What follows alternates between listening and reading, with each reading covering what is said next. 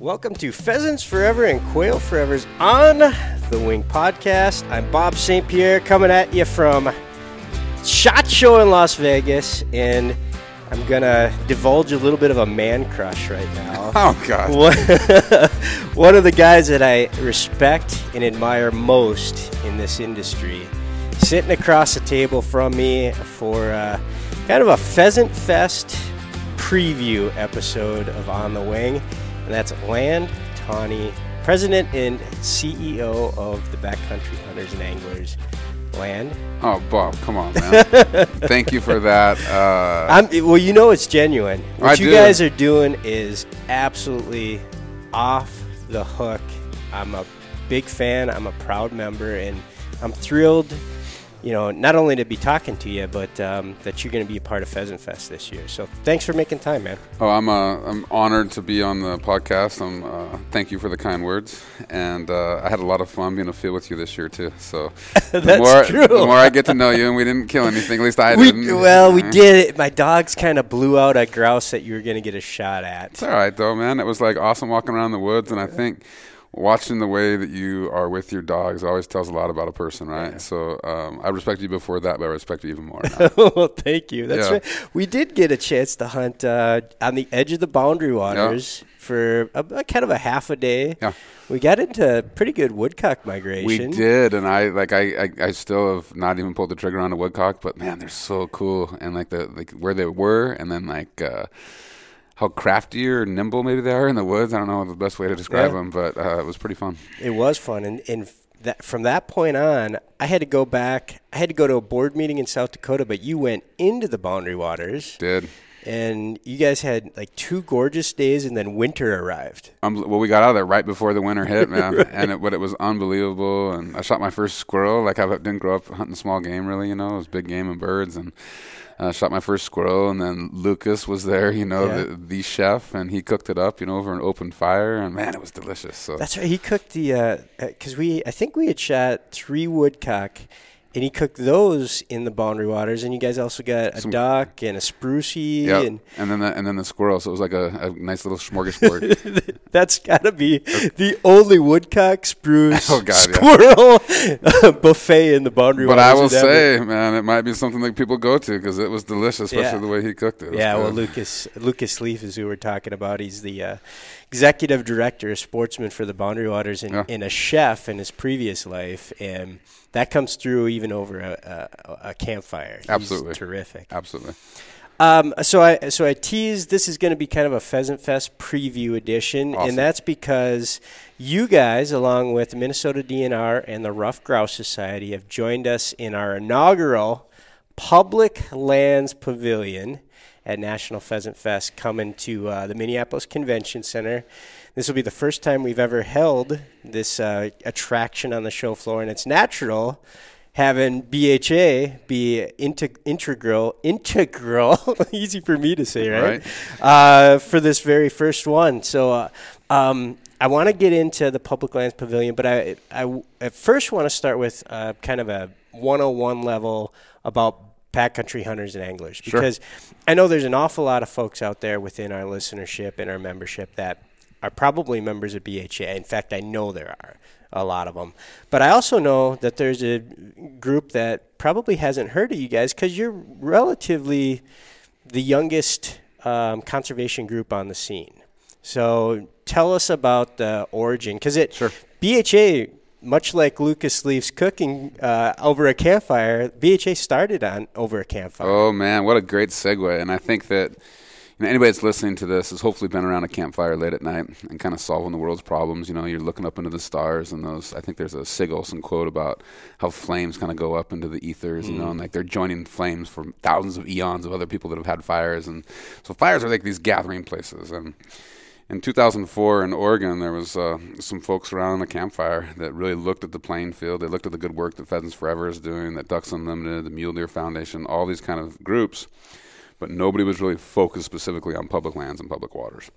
And so out of that kind of campfire came the idea of backcountry hunters and anglers. And for the first probably, I don't know, seven, eight years, just strictly kind of a volunteer organization, about a thousand members, um, really dedicated folks. At that time, I was out national at working at uh, for National Wildlife Federation. We do fly-ins out to DC, and I'd always make sure I was talking to folks at BHA because they, you know, while there wasn't many of them. Mm-hmm. They knew their place, they knew how to communicate it, and they were dang passionate about it when they went to DC. So they were very effective when they were up on the hill. So I was attracted. I was an early adopter, you know, a member early on, and then uh, 2013, um, which is crazy. I can't believe I'm coming up on my seven years. It's like flown by in some ways, and then I've aged quite a bit. It's almost like a president. I've gotten a lot more white in my beard.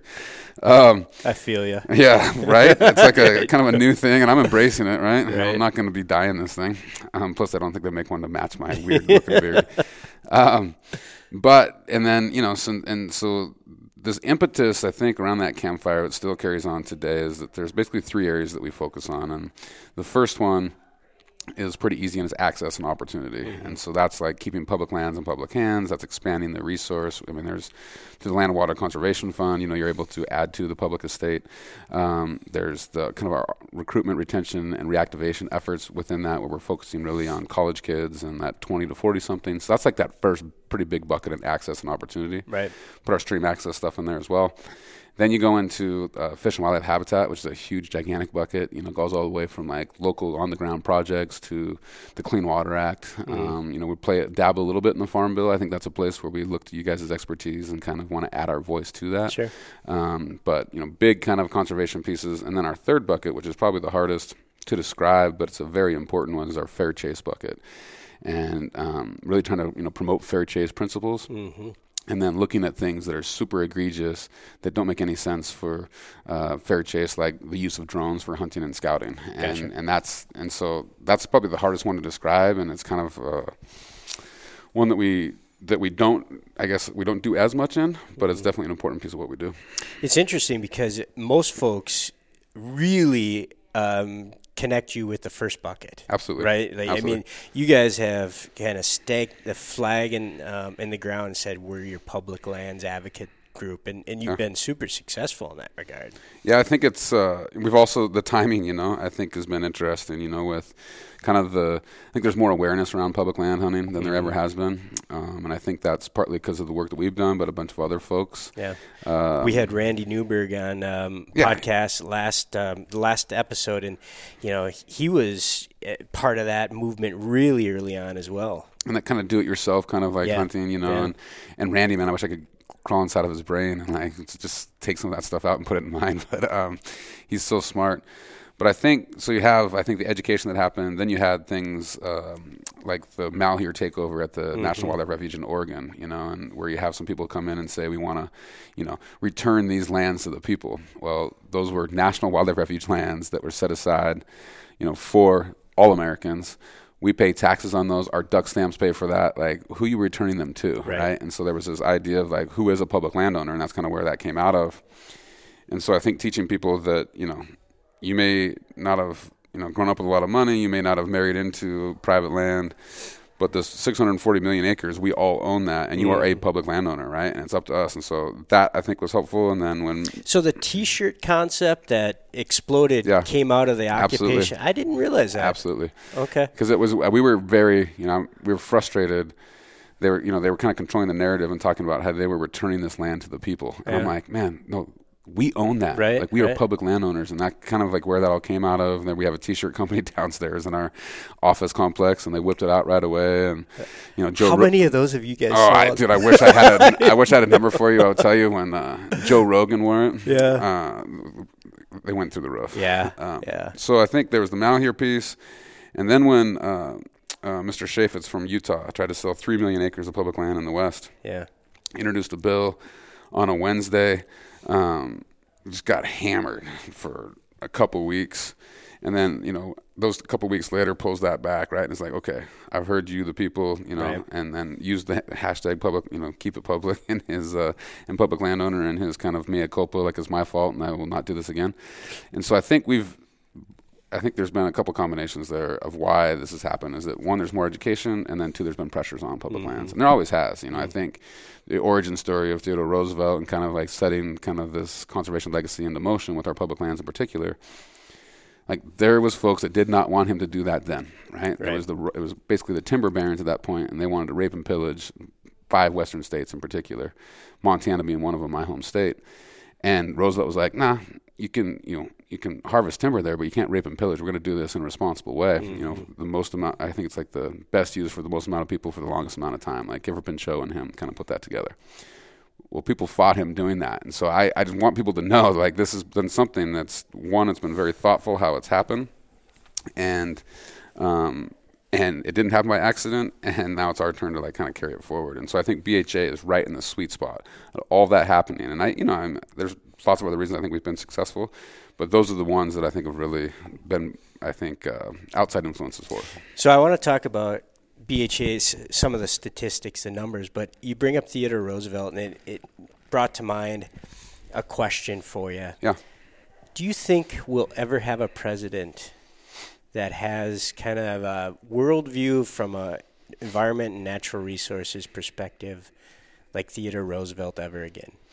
It's a great question. Uh, you know, I think Roosevelt came to that naturally, right? Like, I mean, he a kid with asthma that you know went to the outdoors to make Right. himself stronger. Like, Goes to North Dakota and has an epiphany, right? well, he goes, and the reason he went to North Dakota is because his mom and and uh, wife died on the same day, and he was like, I got to get out. And then goes to the Badlands. And that's where he got his head right. And then also was like, man, every American, you know, should be able to experience this, this find the solace that he just did, right? Right. That was kind of the basis. Peace. Yeah, and like the adventure and challenge. So the question, will we ever have another? I think there's people out there that share that. I think there's one in particular, and his name is Senator Martin Heinrich from New Mexico. I think he's got a worldview of uh, conservation. I don't think there's probably anybody in the Senate that one is fighting as hard as, as he is, or has the knowledge that he does about just kind of conservation in general and from all aspects. Yeah. Um, he's come to that naturally as well. Um, and so I think like he's somebody, you know, but I like for him to become president, who knows, you know? And I think um, we desperately almost need that. Right, that's what I- You know, that's it's like a, a next coming, and like you know, that was hundred years ago, Mm-hmm. hundred and twenty years ago.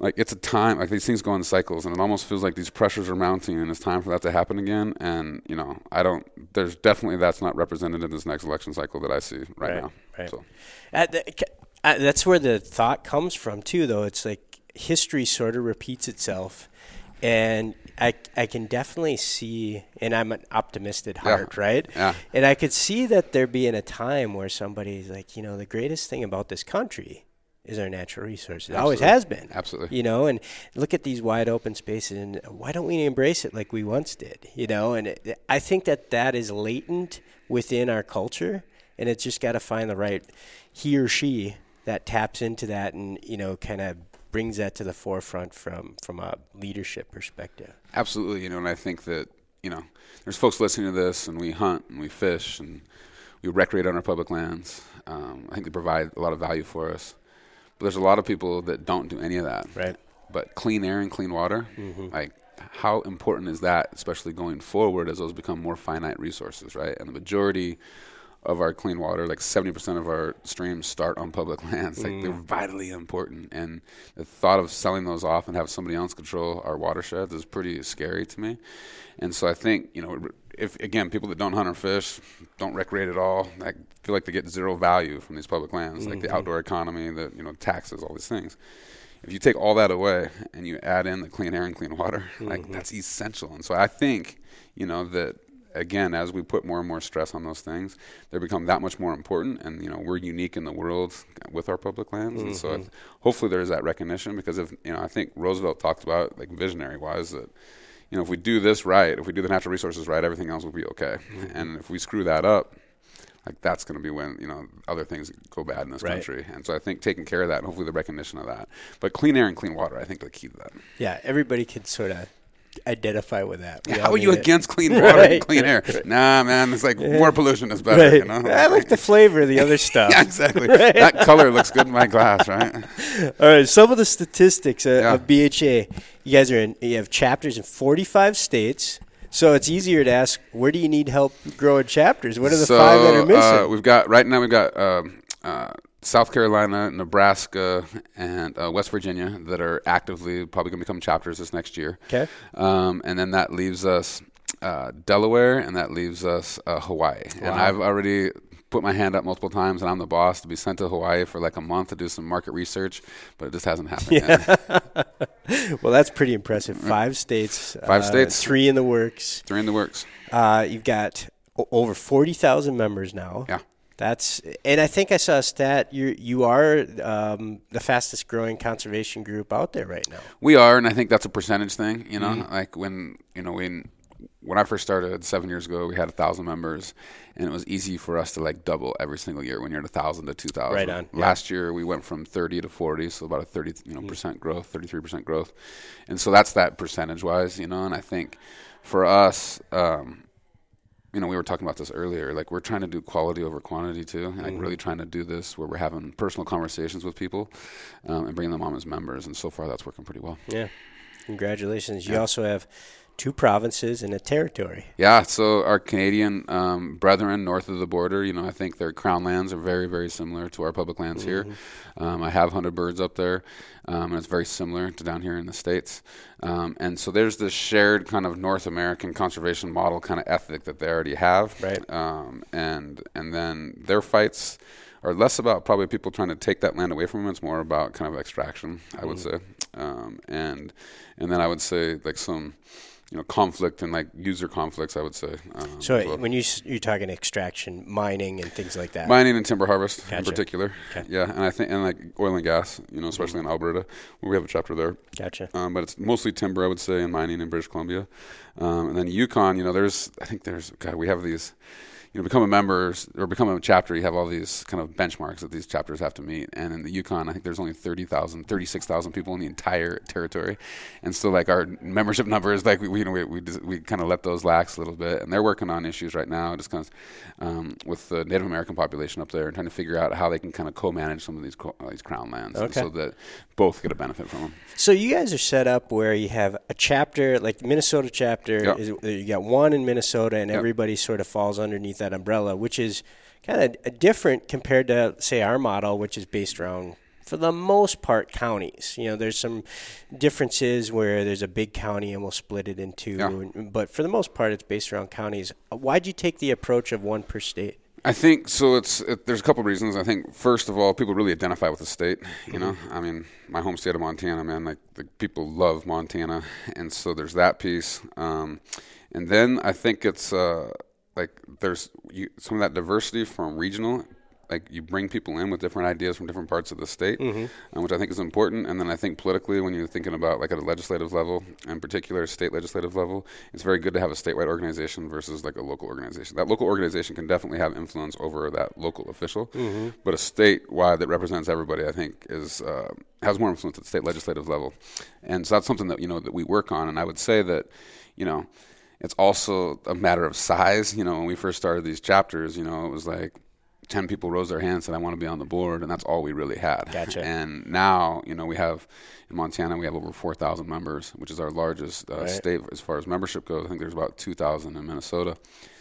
But, uh, you know, there's a lot more hands that are being raised. Mm-hmm. And, and so then we're starting to break those down into like committees, right? In like certain towns, right? So, you know, Montana, it's in our five biggest towns that we have committees, and then we're trying to also have representation in our um, uh, fish life and parks like regions, right? And so the state model that bubbles everything up and it gives you a little bit of control and yep. also some semblance of like uh, speaking in one voice. And so I think that legis- I mean, so that's that's kind of why we did it that way. Cool, makes sense. Um, and as our as we grow and people want to do more stuff at a local level, there's definitely opportunities to do that. But we're doing that through like committees. Yeah. So I didn't know the committee part because that was going to be my next question. Like, yeah. obviously, you state the size of Montana or Minnesota. It's like your board let's say in Minnesota, most of your board I think is based in the Twin Cities. Right. So it's like they want to hold an event in Rochester, Duluth.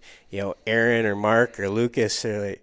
Uh, you know, it's a long drive for a pint night, right? Right. Yeah. I got a life too, man. You yeah. got to find somebody else to Duluth. So I didn't know the committee part of it. So that, that, makes sense. And I think it's what's cool about that is that we're also providing leadership opportunities, mm-hmm. right? Like I think, and you know, in particular for like young people. And so, like, if you are up in Duluth or up in Ely or something, you know, way out in the boons, there's an opportunity for you to say, "Hey, I want to do something for BHA," working with the state chapter, so you don't have to be, you know, a, a, chapter leader to do that. You're a volunteer right. on this committee, and then you go put something together. And then what's great about that is that if you're very successful, then that is noticed. Mm-hmm. And then it's like, well, hey, what would you think about doing helping us over on this thing? And then all of a sudden that turns into potentially being on the state board.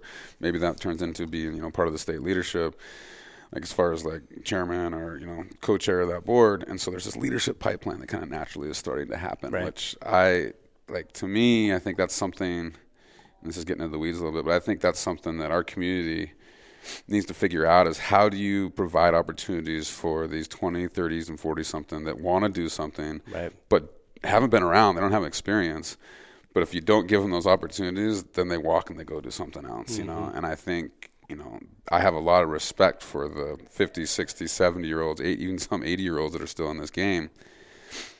But man, you got you got to figure out some way to like one soak up their knowledge, but also include these younger folks. Right. And I think we're, I mean, we're, I wouldn't say we're perfect at that, but we're doing an okay job. At that. Yeah, it, it's a lot harder to pass the baton mm-hmm. than you, I guess you think, right? Like it, giving up part of that uh, something you've invested so much time and heart into to somebody else and hoping that it succeeds still. Where would we be without them too? Right. You know, like right. where would we be? Like I, I really like you and I would not be having this conversation, right? Right. And so there's and that, I, yeah, but that passing of the baton. I mean, I do the same thing with work sometimes. You know, yeah. I can't get into the details sometimes. That frustrates me. But you have to be comfortable with somebody else doing something that might not be exactly the way you want it done, but it's actually moving the ball forward at least, right? right? And sometimes in a different way that you never even saw. And so I think finding those opportunities um, to help teach and then empower like younger folks to get involved is super important. So passing the baton leads me to think that you know you you fell from a tree of apples that uh, you kind of did this for um, you know this was part of the. Um, not just a lifestyle, but or not just a career, but a lifestyle for your family, right? Yeah. So uh, very lucky um, to grow up in a family. My parents were the first full-time conservation lobbyists at the state legislature in Montana. Helped start a couple organizations. My dad went to law school late in life, and uh, then was the first lawyer for the Elk Foundation. So wrote their articles of incorporation and bylaws when they were up in Troy, Montana, when they were nothing, like living out of a just an idea. And then he. Um, what was your dad's? Or is your dad still around? He's passed away. Okay, Twenty. You know. Thank you. It's uh, twenty-five years this no year, kidding. which is. What's his? Crazy. What was his first Phil name? Tawney. Phil. So he wrote the bylaws of RMEF. Yep, and then he was their lawyer from '85 when they first started till '95 when he passed away. Wow. And so I, it was pretty rad for me to be able to watch that growth and like Bob Munson was their leader and I mean they were literally just hustling man and like there's a lot of similarities about the growth and also the energy that mm. both organizations had at that.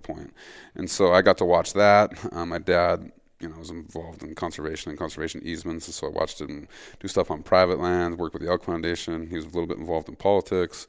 Uh, and then my mom, you know, she's still engaged in conservation to this day. She sits on the on a foundation in Montana. It's the largest giver of conservation money in Montana, and, hmm. and um, which she has to recuse herself when we, every time we ask for money.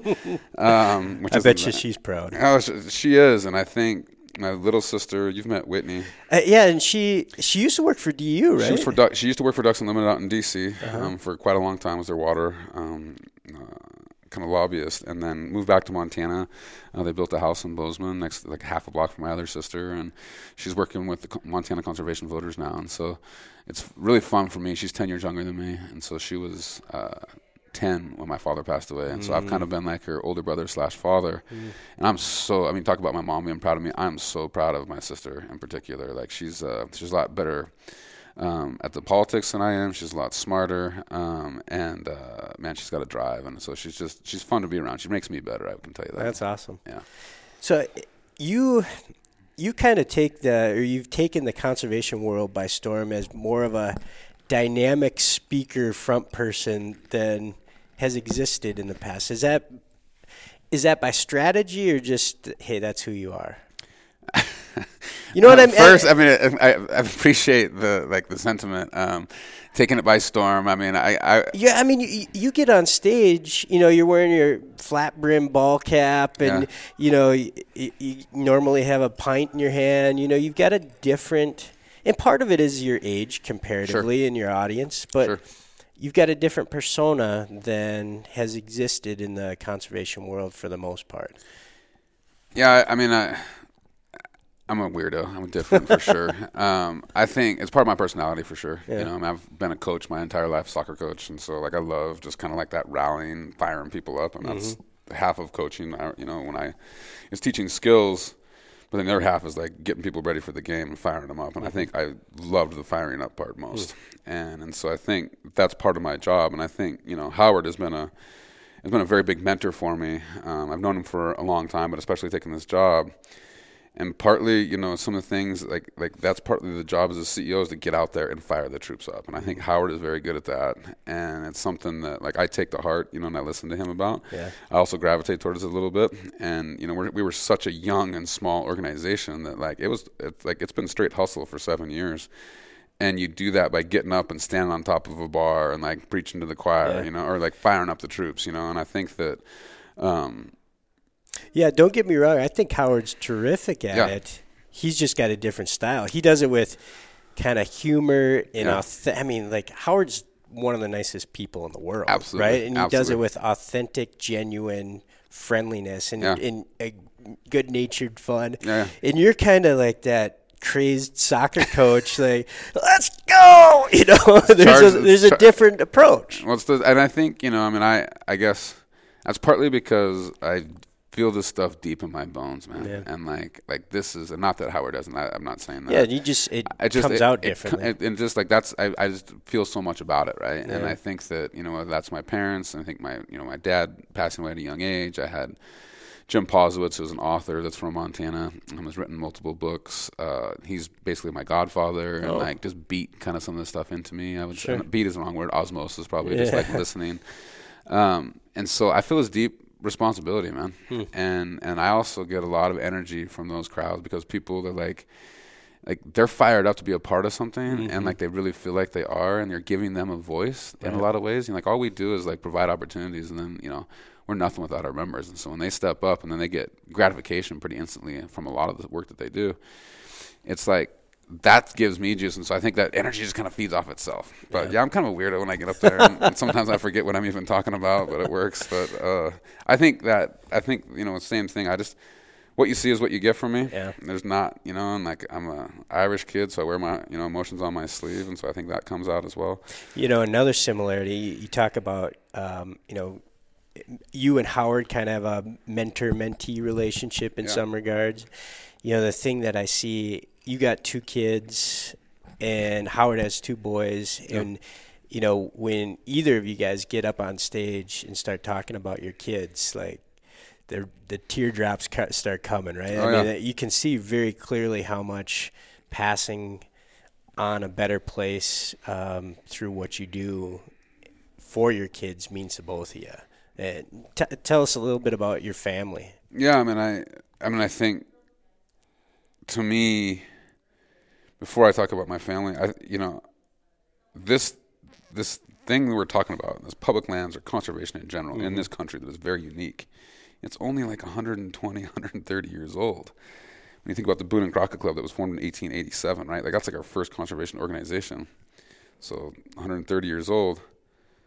Like this experiment, like we we're here at this point. We have to do our part in our jobs to make sure that you know my kids at least have something to fight for if they want to do that, right? Right. Like, but just give them the opportunity to be able to do that, and you know that idea of making it better. Yes, absolutely. But I like.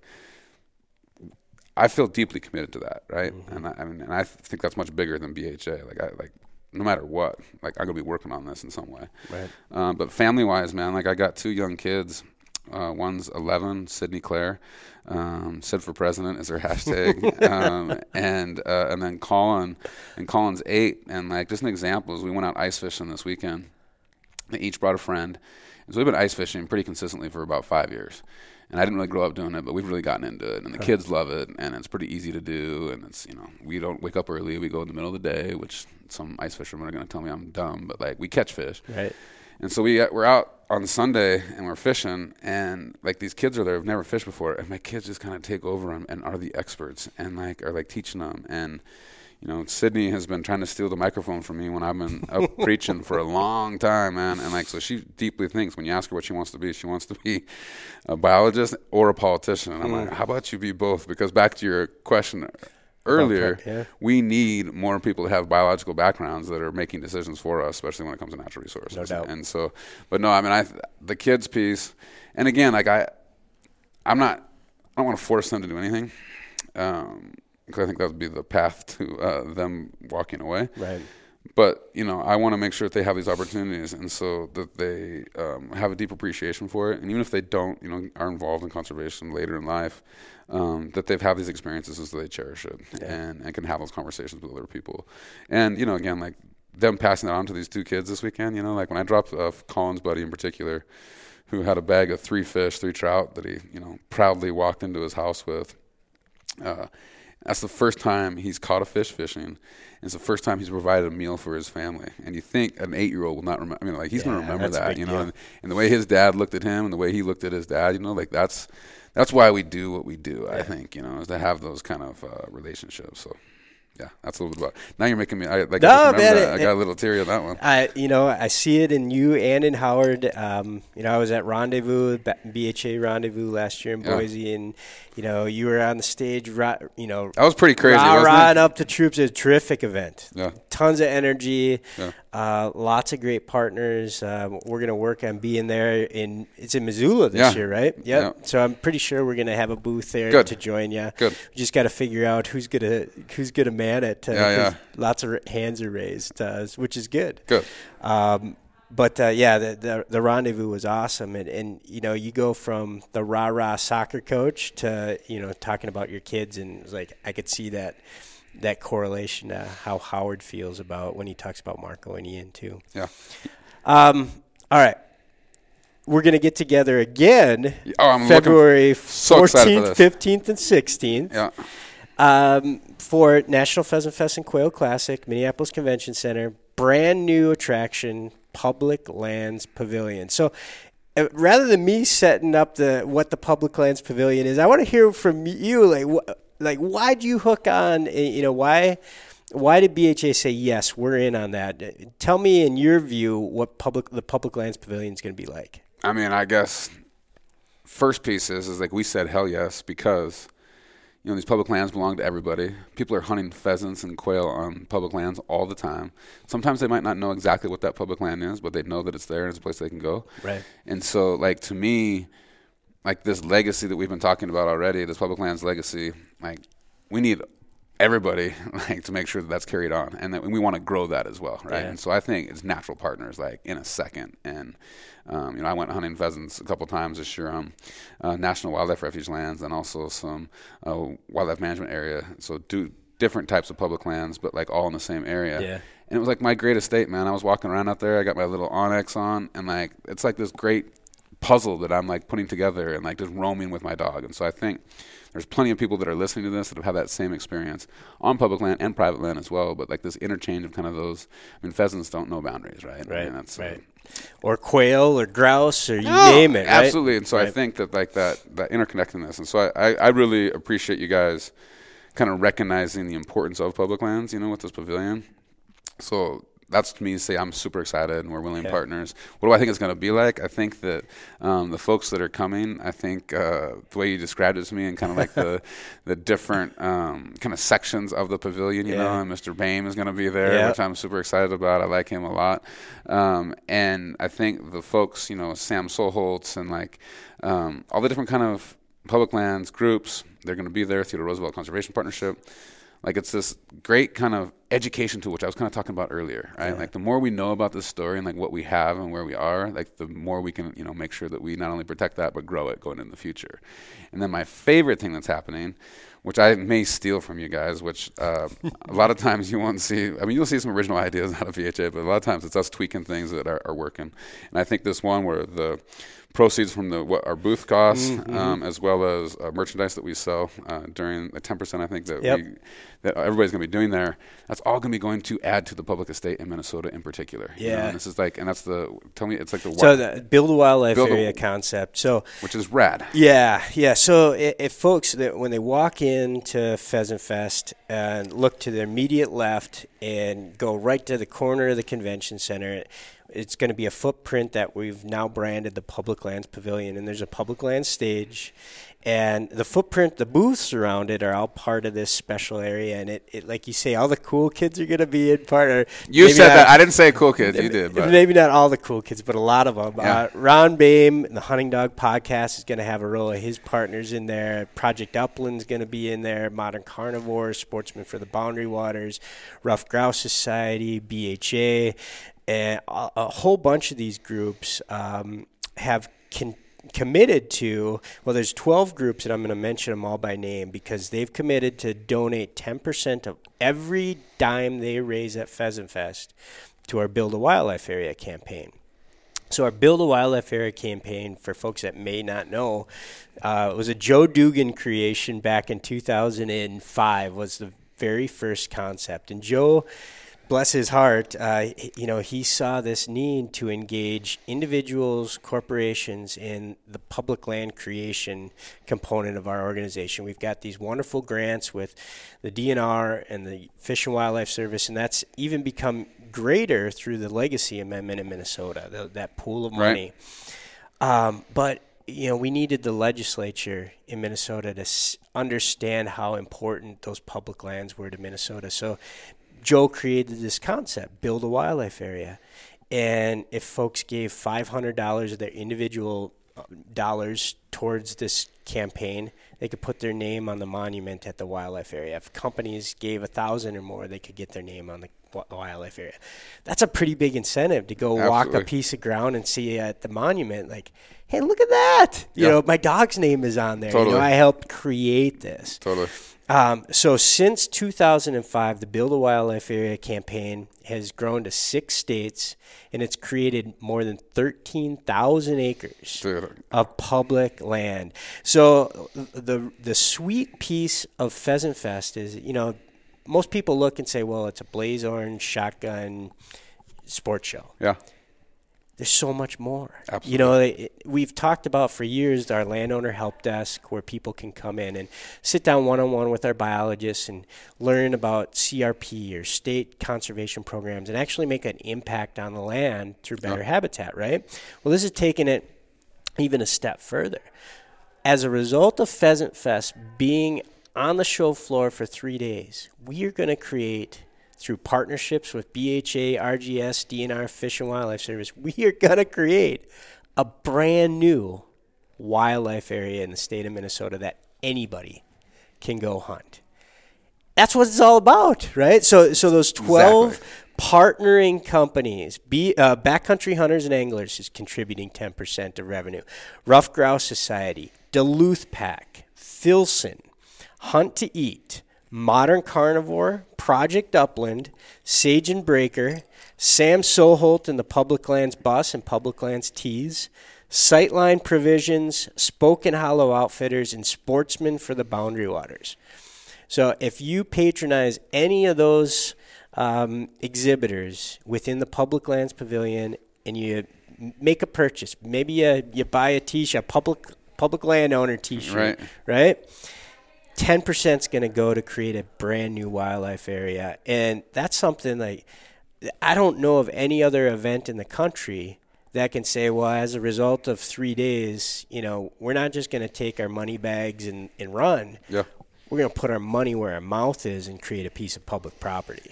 I mean, I, I think applause to Joe Dugan in 2005. And for those that know Joe Dugan, he's a character for sure. And so, like, knowing that's where it came from, like, makes this even more special, I think. Yeah. Um, and then applause to you guys for thinking about this public lands pavilion in just this way, right? Is that I think you're right. Like, it's super unique. And again, like, it might not be unique for long because I may steal it from you. um, but it's all building to our land, right? Which I right. think is amazing, you know? Right. And I think the benefits of that. And, like, and I think – you know, just the education piece in general that I think is going to come out of this pavilion yeah. is going to have implications, you know, I think for, you know, our collective work going forward. So, a preview of the stage itself. Um, Friday, uh, there's hour by hour sessions. You've got an hour session kind of talk about the history of uh, public lands in the United States. Yep. I've got an hour session to talk about Pheasants Forever and Quail Forever's role in creating acres that, like Build a Wildlife Area and walk-in programs. How, you know where we see ourselves in the public land um, kind of mission out there. Yeah. Then we've got um, a panel uh, about hunting ruffed grouse and pheasants on public lands on Friday with you know guys like Ronnie Bain Yeah. and Nick Larson from Project Upland, Tom Carpenter, our editor, um, Andrew Vavra, who you know Yeah, well yeah. from uh, the Boundary Waters trip, and Jared Wiklund, and there's a whole bunch of great folks on the panel. Saturday we're going to do some of the same things, but we've also got uh, Rob Drieslein, who you know, uh, Yeah. editor of Outdoor News, lined up to moderate kind of a state of Minnesota public lands, that which includes Jamie Becker Finn, a state legislator, uh, as well as Sarah Strommen, who's the DNR commissioner, uh, among some other folks. And then kind of the the cherry on top of the Sunday Saturday is our State of the Union public lands um, panel, which includes you, Howard. Ben Jones, the president and CEO of RGS, and Whit Fosburgh from uh, TRCP. So. I don't think you guys have ever been assembled on a stage to talk about public lands before. Not either. that, not that group. No, and I, I think it's like it's awesome, and I love this opportunity. And, um, you know, I think again, like about just the educational opportunities that come out of this, and then the ability. I think I said this to some of the folks, folks at Project Upland, but you know, hunting grouse in particular, or upland birds. Like you can have, you know, a five thousand dollar dog. You can walk out there with a five thousand dollar shotgun, and you can go, you know, on some private property that costs ten grand to go hunt. You know, like a lease or something. Right. But you can also go out there with a mutt that you picked up from the, you know, the pound that's just, just starting to hunt, Or no a- dog. or no dog with an 870 that costs you Right. a couple hundred bucks on public land and go walk around aimlessly and just try, try to figure it out, right? Yep. And I think that's that kind of continuum is like from the very high end to the very low end and everything in between that these kind of public lands provide, right? Right and these opportunities are there, and I so like to me, um, they're important to everybody. And so the final piece of the public land stage on Sunday, we've got representatives from Iowa, Minnesota, South Dakota, North Dakota, Nebraska, um, giving kind of a, um, an overview of the public lands opportunities to bird hunt in their states. So if you got a hankering to go chase quail in Nebraska, John Locks is going to be there to give you a rundown of cool. walk-in programs, open fields and waters program, WPAs, state Yeah. areas that exist, um, all sorts of different ways to take advantage of public lands, to build your own rooster road trip, if you will. Um, so that's Sunday's lineup. And I did miss, um, you know, I mentioned there's a grouse and pheasant panel on on Friday. Also on Saturday, there's also a quail panel on Sunday as Cool. well. So uh, if you have any appetite to, you know, chase quail on public lands, we're going to have Bill White from Missouri, John Locks from uh, Nebraska, Tim Korn from Illinois, and Chad Love from Oklahoma on that Sweet. panel. So a wide range of uh, public lands quail hunting opportunities as well. It's awesome, and I, I think you know the whole uh, kind of the rooster road trip that you guys did on public lands this year, you know, and like this idea that there's these places that we can still go and just like explore, like sight unseen. Like it's pretty cool, man. I mean, I, I think we all have our spots um, that we go to that are familiar and like they kind of are the rhythms of our life a little bit, right? Yep. Like we just feel natural there. That's also really cool going to these places where you've never been before and trying to figure it out, you know. And I think that's uh, something that the public lands uh, provide, and then upland bird hunting in particular. I mean, like that. Those opportunities are very similar to the same opportunities. I mean, Roosevelt came out and, and hunted upland birds, you know, with his brother, Right. and like just ambled across the prairie, man. And like, it's not the same, but there's some places that it's pretty close. Yeah, you, you not only you learn about different types of hunting, learning how to be a better bird hunter, but as you mentioned through a number of you know caveats in this conversation, is Yeah. you learn about yourself. Oh, I absolutely. mean, which is what Roosevelt learned when he went to North Dakota, and Absolutely. that's you know. You want to call it public lands, you want to call it state forests, grass, national grasslands. You know these places are gems on the landscape, and they belong to all of us. Yeah, and, I- and I'd even like you know the you mentioned the walk-in areas, you know, like block management in Montana or Access Yes in Idaho, or I mean all these different programs that are awesome. These public opportunities on private land. I would almost, you know, that's not part of that 640 million acres, but it's like this awesome addition, right? Yeah. That's like these places where you go and you drive around, you look for those signs, and like then you can go, you know, and it's. Like thank thank you to all those private landowners that are providing us that opportunity. No doubt about it. Thanks to the landowners and thanks to the agencies Absolutely. and thanks, you know, to the federal farm bill for largely Open creating the platform that made this, you know, that that uh, those different programs work. Yeah, was that's one of my ones in my career that when I first started uh, at Theodore Roosevelt Conservation Partnership remember like that open fields piece is something that we were working on and then now to see that actually you know funded Yep. and programs that are more robust now or even started now because of that Yeah. like that's pretty darn cool man The only thing that I have a bone to pick Yeah. about that whole thing is like, why did they change the name away from Open Fields? You know, it, now it's another darned acronym. it's V- so bad. VPA hip. I mean, it sounds like a venereal disease it disease. does that and like adult onset honey need to change like because they both sound like really bad diseases that you don't want they're both amazing things right I know. Let's just go back to open fields and everybody knows what it refers to and Yeah. everybody can embrace it. Yeah, you- you can't put uh, VP whatever all that on a T-shirt either, right? Like you know, you can put open fields on a T-shirt, like that's pretty easy, right? You can, but nobody will buy it, No, right? fair, fair. Lan, thank you very much for uh, well, a joining me this morning, but then also uh, thanks for being a part of Pheasant Fest. I am really jacked to have you guys and RGS, you know, walking arm in arm, Yeah.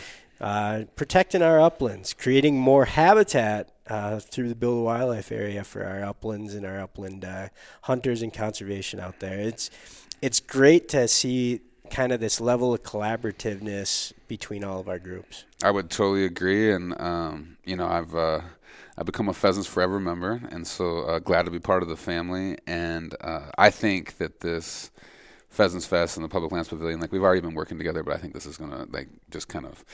Uh, put some gasoline on that fire since we've been talking about fires and this thing's gonna burn pretty hot for a while. There might be a campfire at some point in Minneapolis. Uh, Hopefully, it's. It wasn't started by me. It wasn't started by me.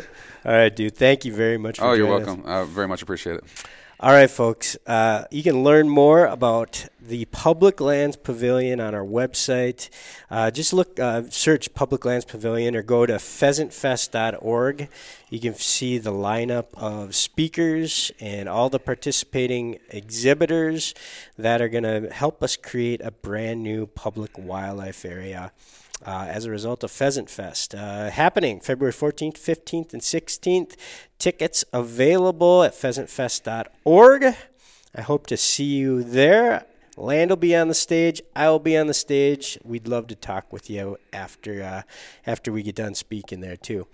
Uh, thanks for listening to this episode of On the Wing podcast, and as always, follow the dog. Something good will rise. Thanks, folks.